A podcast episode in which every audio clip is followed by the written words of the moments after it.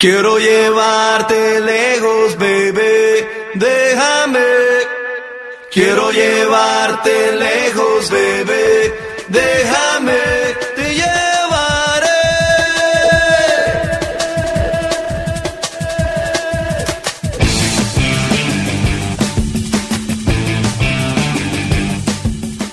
Pasaporte viajero.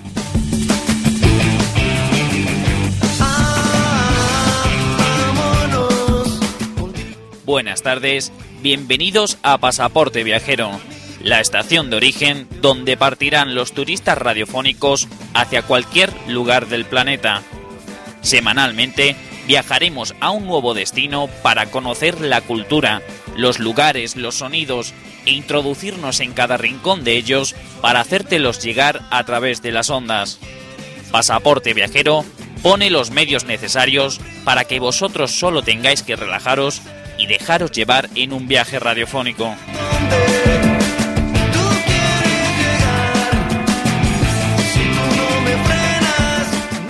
Para resolver vuestras dudas, elijáis el próximo destino de pasaporte viajero o nos enviéis vuestras sugerencias, hemos habilitado el blog www.pasaporteviajero.blogspot.com, nuestro punto de encuentro en la red.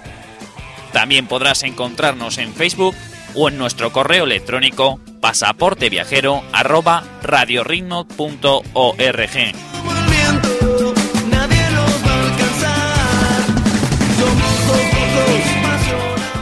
Os habla Fran Pajuelo, que tras el micrófono verde de Radio Ritmo Getafe, os acompañaré cada semana por las calles de una nueva ciudad.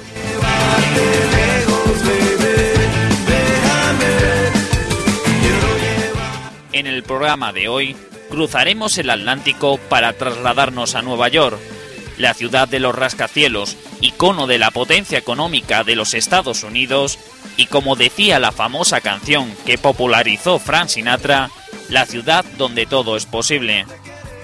Sin más preámbulos, conozcamos más datos sobre Nueva York.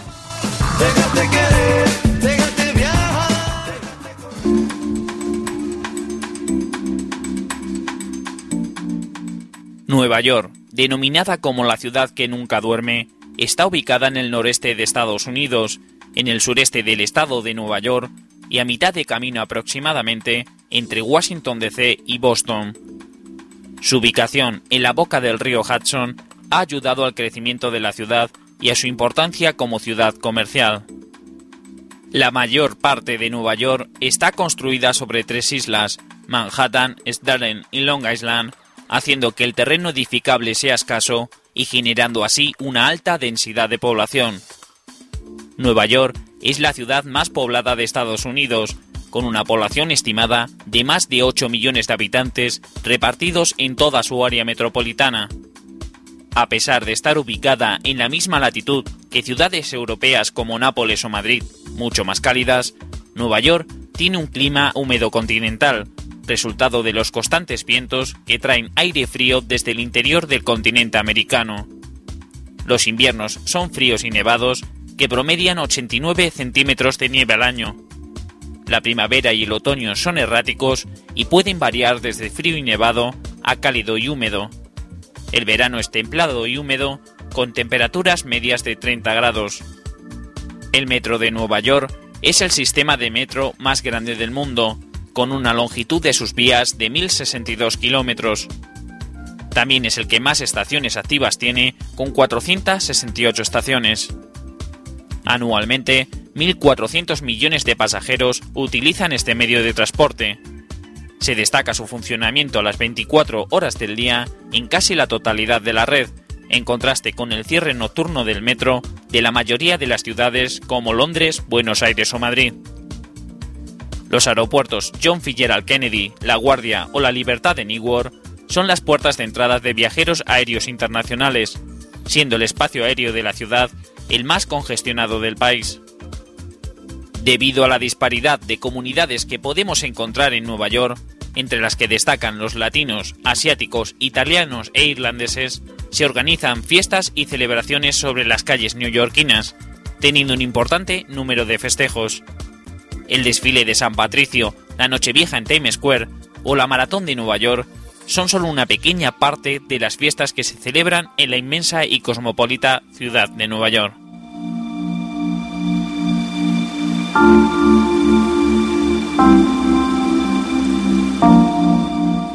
Una vez conocidos los datos, encendemos los motores de nuestro avión privado y ponemos rumbo a Nueva York.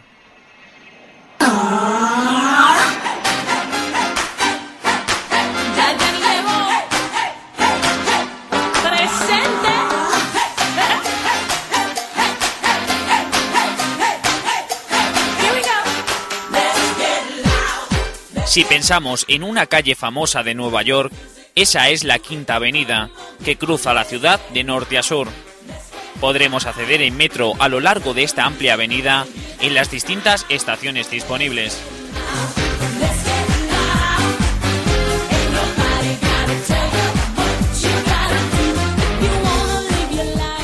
La Quinta Avenida es una de las calles comerciales más importantes de Nueva York, donde el alquiler de los locales solo está al alcance de grandes marcas.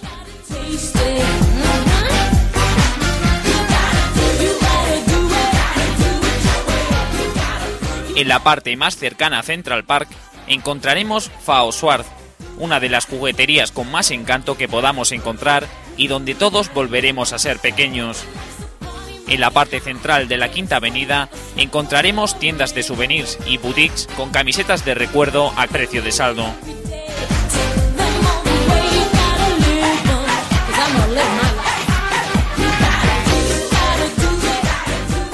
Además de tiendas, en la Quinta Avenida encontraremos algunos puntos de interés como museos, catedrales, bibliotecas o el característico Empire State Building, que visitaremos más adelante.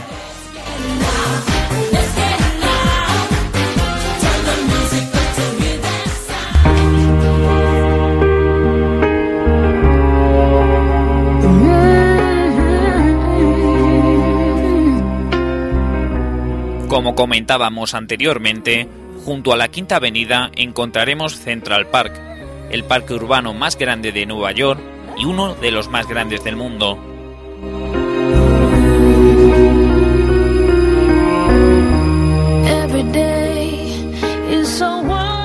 Las 340 hectáreas que ocupa este parque son el auténtico pulmón de Manhattan, donde los neoyorquinos y visitantes pueden pasear por sus praderas, tomar el sol junto a los lagos artificiales o pasar una tarde con los más pequeños visitando el zoo y otras atracciones.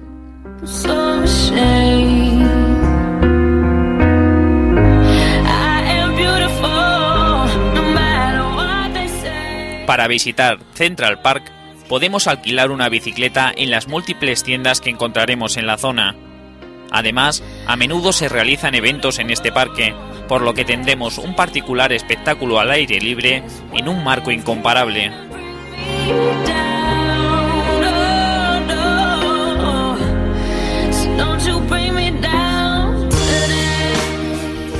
En la parte oeste del parque, entre la calle Central Park West y la calle 72, encontraremos el Strawberry Fields.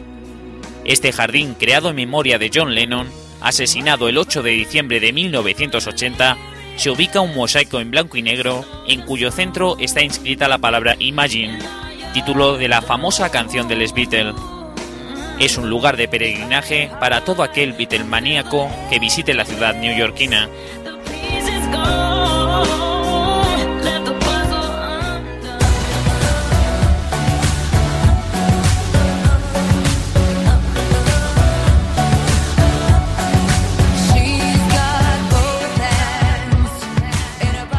En la calle 53, entre la quinta y la sexta avenida, encontraremos el MoMA, el Museo de Arte Moderno de Nueva York. Llegaremos a este museo en metro bajándonos en la estación 5th Avenue 53 Street de las líneas E y V.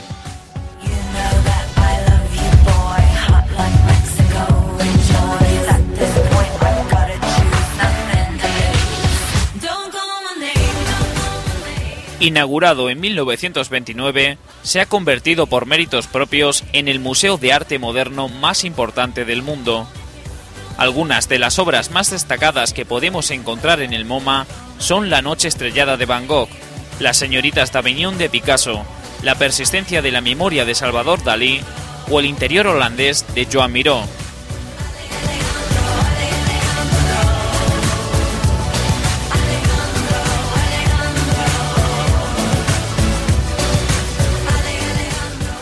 Si no os apasiona el arte moderno, pero no os queréis despedir de Nueva York sin visitar este edificio, indicaros que los viernes de 6 a 8 de la tarde la entrada al museo es gratuita.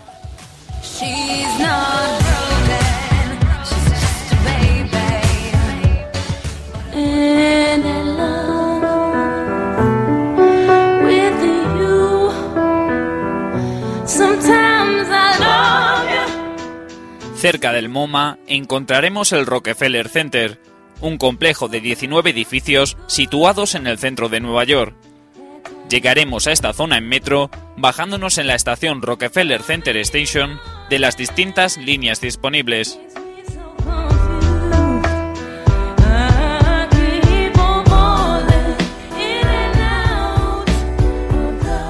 Aunque la arquitectura del complejo es fascinante, el Rockefeller Center destaca por su historia y la ambientación que lo rodea durante el año. En los sótanos de estos edificios y en la entrada desde la Quinta Avenida encontraréis algunas de las tiendas más lujosas de Nueva York.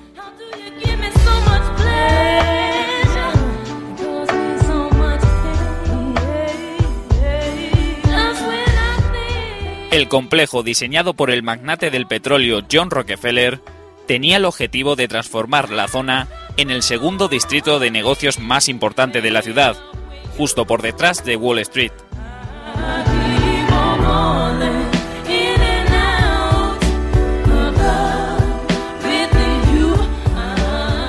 En su edificio principal, el rascacielos de General Electric, encontraremos en su piso 70 el mirador Top of the Rock.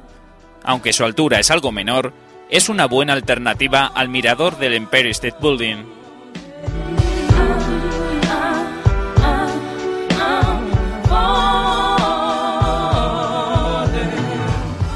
La Plaza Rockefeller es una de las zonas más animadas y visitadas de Manhattan en épocas navideñas, donde se instala una pista de patinaje sobre hielo y el gran árbol de Navidad, que tantas veces hemos visto en televisión.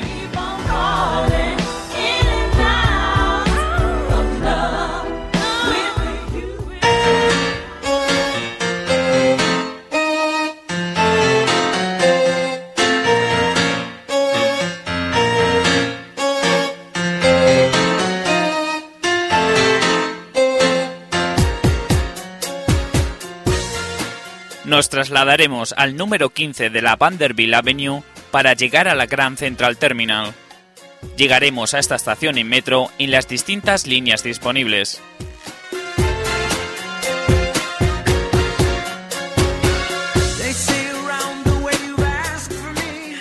Si más de 100.000 personas utilizan esta estación a diario, este número queda en un segundo plano ante la cantidad de turistas que entran para comprar en sus tiendas, comer en sus restaurantes o simplemente fotografiar cada rincón de este edificio.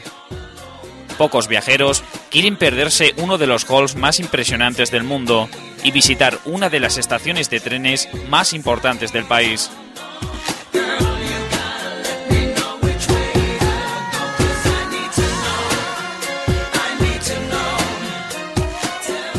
Construida sobre la antigua Grand Central Station, fue inaugurada en 1913 y reformada en 1998 para convertirse en una de las joyas arquitectónicas de Nueva York. La construcción de esta estación vino motivada ante la necesidad de soterrar las vías y jubilar los trenes de vapor. En los años 50, el uso masivo del automóvil y la creación de nuevas zonas residenciales fuera del ámbito ferroviario hicieron que el tren cayera en desuso.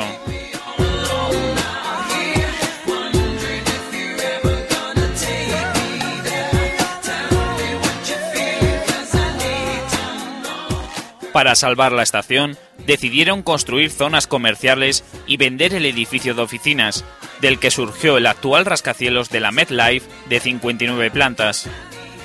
La parte más llamativa de la estación es la Vanderbilt Hall, una sala de espera de 1.100 metros cuadrados. Su gran tamaño, sus imponentes techos y la decoración de la sala nos sorprenderá en gran medida.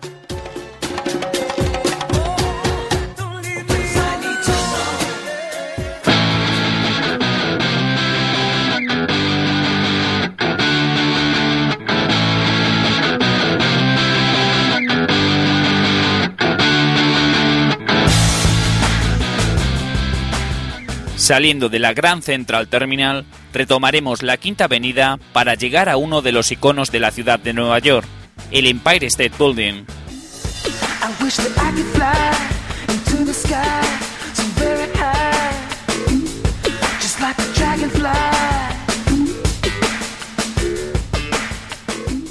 Ha sido el edificio más alto del mundo desde 1931 hasta 1972. Eso sí, actualmente ostenta la marca del edificio más alto de Nueva York tras el atentado suicida de las torres del World Trade Center.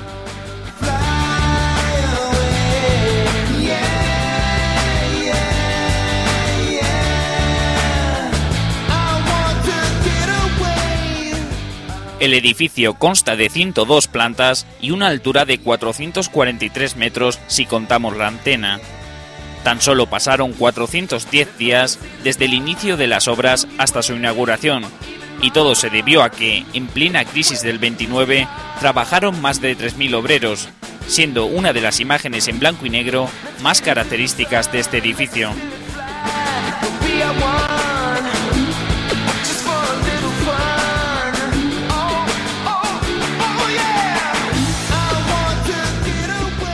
En el Empire State Building encontraremos dos miradores, uno situado en la planta 86 a 320 metros de altura y otro en la planta 102, aunque para acceder a este último tendremos que pagar un suplemento. El horario de visitas comienza a las 8 y finaliza a las 2 de la madrugada. Eso sí, el último ascensor en subir es el de la 1 y cuarto, por lo que si no queréis hacer cola, os recomendamos estar puntuales por la mañana.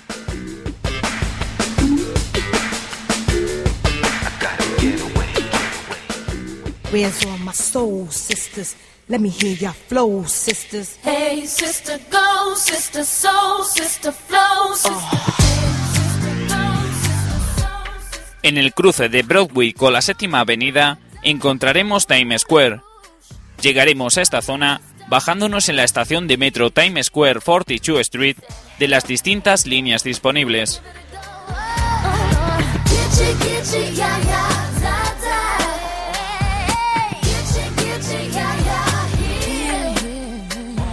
Con sus miles de luces y enormes carteles publicitarios, en Times Square se agolpan bares, restaurantes, teatros, museos y sobre todo gente, muchísima gente.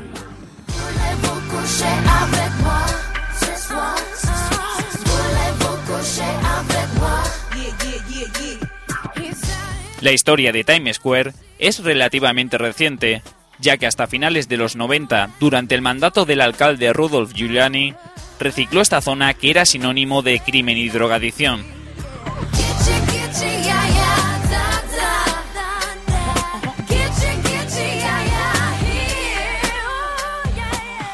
En Times Square encontraremos todo aquello que busquéis, desde alojarnos en algunos hoteles cercanos o tomarnos una copa, como de disfrutar de algún musical de éxito que podremos encontrar a lo largo de Broadway Avenue. Uh, 'em Una de las imágenes más repetidas de Times Square es la fiesta de fin de año, donde miles de neoyorquinos se agolpan en la plaza para despedir el año.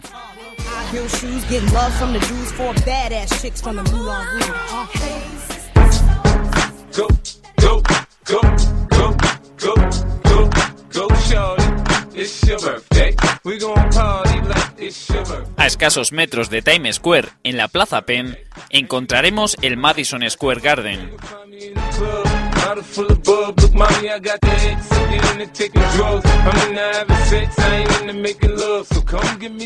Comúnmente conocido como The Garden, es el estadio deportivo más importante de Nueva York.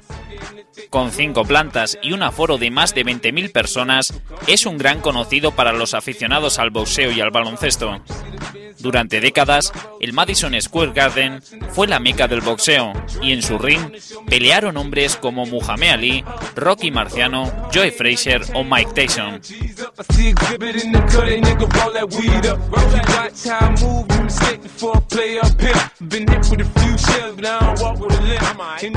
Hoy en día, los eventos deportivos más importantes que se desarrollan en el Garden son los partidos de baloncesto de los equipos locales New York Knicks de la NBA y de las New York Liberty de la WNBA.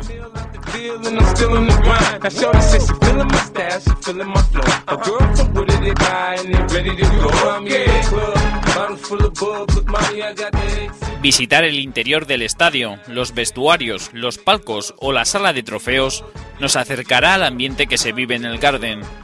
Pero si lo que realmente queréis es vivir la acción y disfrutar en directo de un espectáculo deportivo, os recomendamos que consultéis la agenda de eventos y adquiráis una entrada. Eso sí, no son baratas y hay que comprarlas con bastante antelación, pero la experiencia compensa el gasto.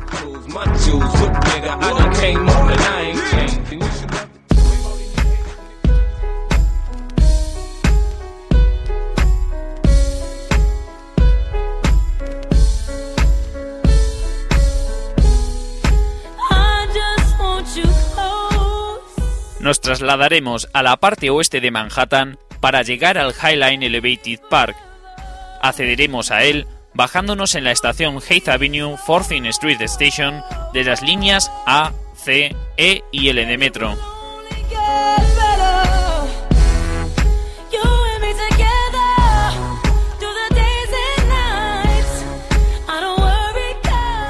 Desde que en 1980 dejó de utilizarse la plataforma de la antigua línea de ferrocarril, pasaron 29 años hasta que el 9 de junio de 2009 se inauguró este extenso parque elevado.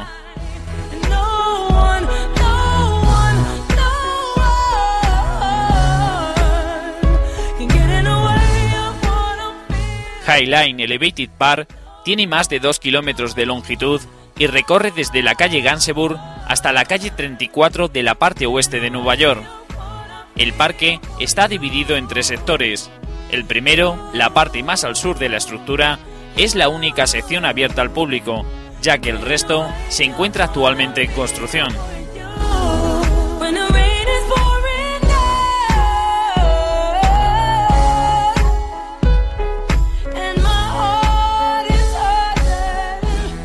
Entre los eventos que podemos encontrar en este parque destacan las clases de pilates, las visitas guiadas o las clases de astronomía, todas ellas gratuitas e impartidas por voluntarios.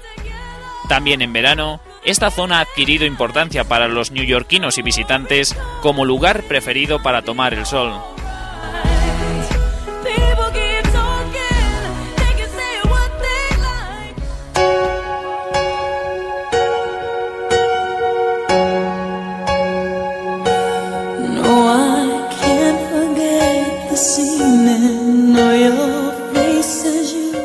Nos trasladaremos al sur de Manhattan, la zona financiera de la ciudad.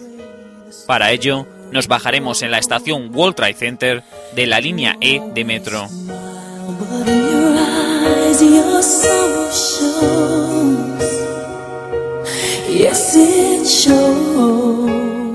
En nuestra retina todavía se reflejan las impactantes imágenes de los atentados del 11 de septiembre de 2001.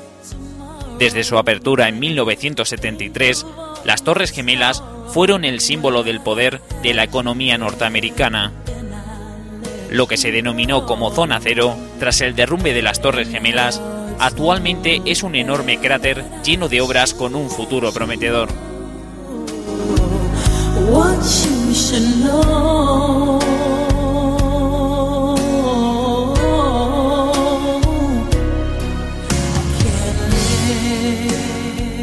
En el cruce de las calles Liberty y Greenwich encontraremos el Financial District New York Memorial Wall, un monumento dedicado a los 343 bomberos fallecidos durante el 11 de septiembre. A pocos metros encontraremos el Tribute World Trade Center Visitor, una exposición museo que ofrece tours a pie realizados por diversas personas a la que los atentados cambiaron sus vidas.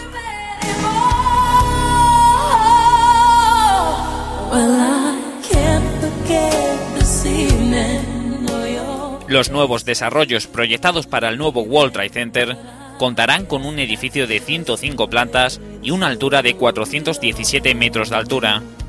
Un parque denominado 911 Memorial Plaza, donde antiguamente se situaban las Torres Gemelas, y una estación central diseñada por el arquitecto español Santiago Calatrava.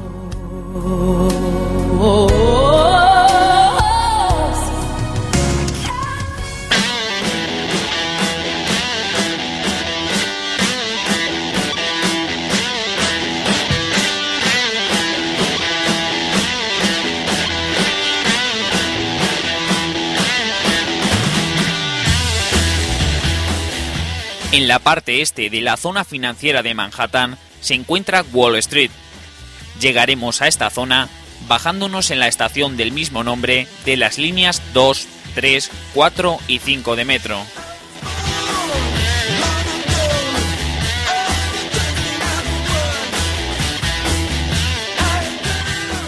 Wall Street es la calle principal del distrito financiero de Nueva York. El nombre de esta calle proviene del siglo XVII, cuando los holandeses construyeron una muralla para protegerse de los ataques. Hoy en día, aunque la muralla no existe, el nombre aún perdura.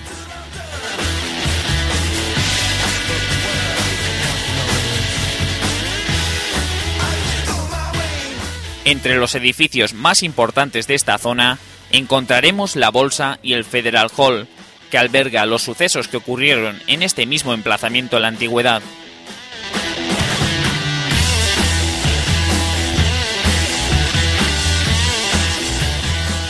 Hasta los atentados acaecidos del 11 de septiembre, se podía acceder al interior de la bolsa para percibir el ambiente en esta sala.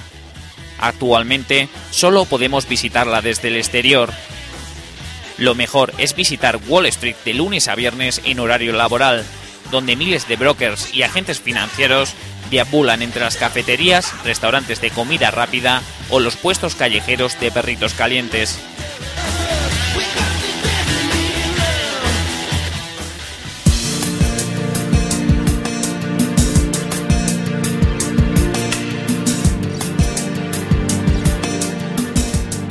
Para visitar la Estatua de la Libertad es necesario coger un ferry desde Battery Park que nos traslade a Liberty Island, donde está ubicado el monumento. Si queréis evitar colas, aconsejamos llegar al muelle de Battery Park a primera hora de la mañana, justo cuando comienzan a vender los tickets. Durante nuestro trayecto a Liberty Island podremos apreciar mirando al este el majestuoso puente de Brooklyn.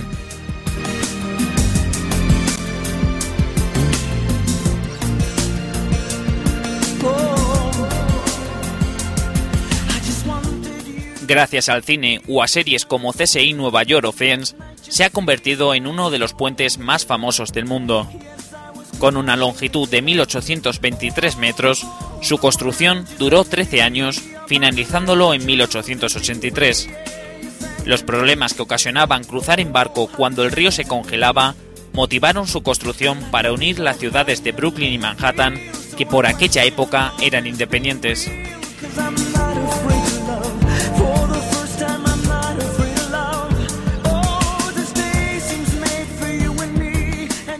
Una vez hayamos llegado a Liberty Island, contemplaremos de cerca la Estatua de la Libertad, que con 93 metros de altura desde su base es sin duda el símbolo más famoso de Nueva York.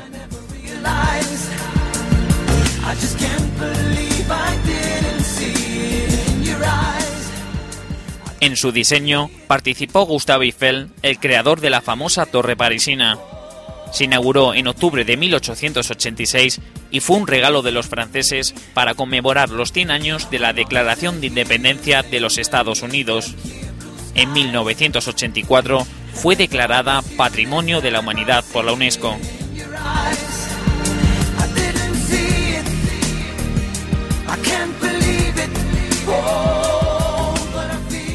Tras los atentados del 11 de septiembre, se clausuró la subida al Mirador de la Corona por motivos de seguridad, pero el pasado 4 de julio del 2009, coincidiendo con el Día de la Independencia de los Estados Unidos, fue reabierto al público.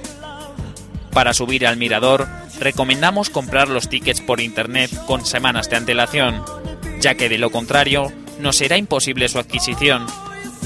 La subida al Mirador de la Corona se realiza en grupos de 10 personas con un límite de 30 visitantes a la hora.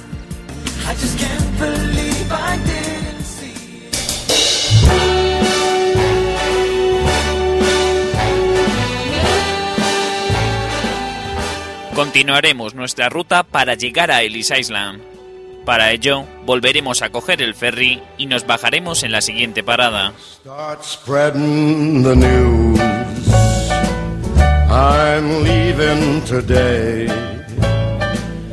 I want to be a part of it. Entre 1892 y 1954, la isla de Ellis fue la puerta de entrada a Estados Unidos para más de 12 millones de inmigrantes.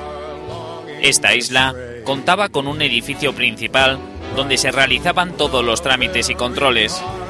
También contaban con un hospital, unos edificios destinados para enfermedades contagiosas y un gran edificio dormitorio.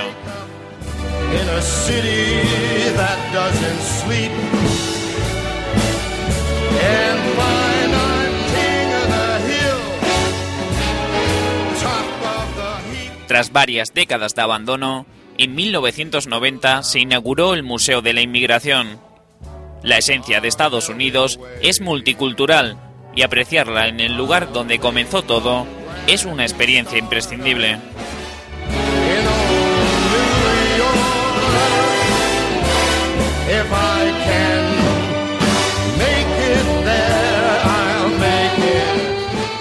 El museo es bastante grande y a poco que os detengáis a ver las fotografías, cartas, objetos personales y todo tipo de recuerdos de la época, os llevará al menos tres horas.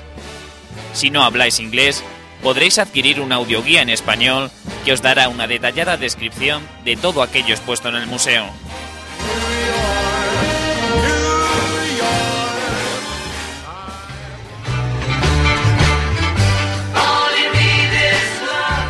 Con la panorámica de Manhattan desde Ellis Island, despedimos el programa de hoy.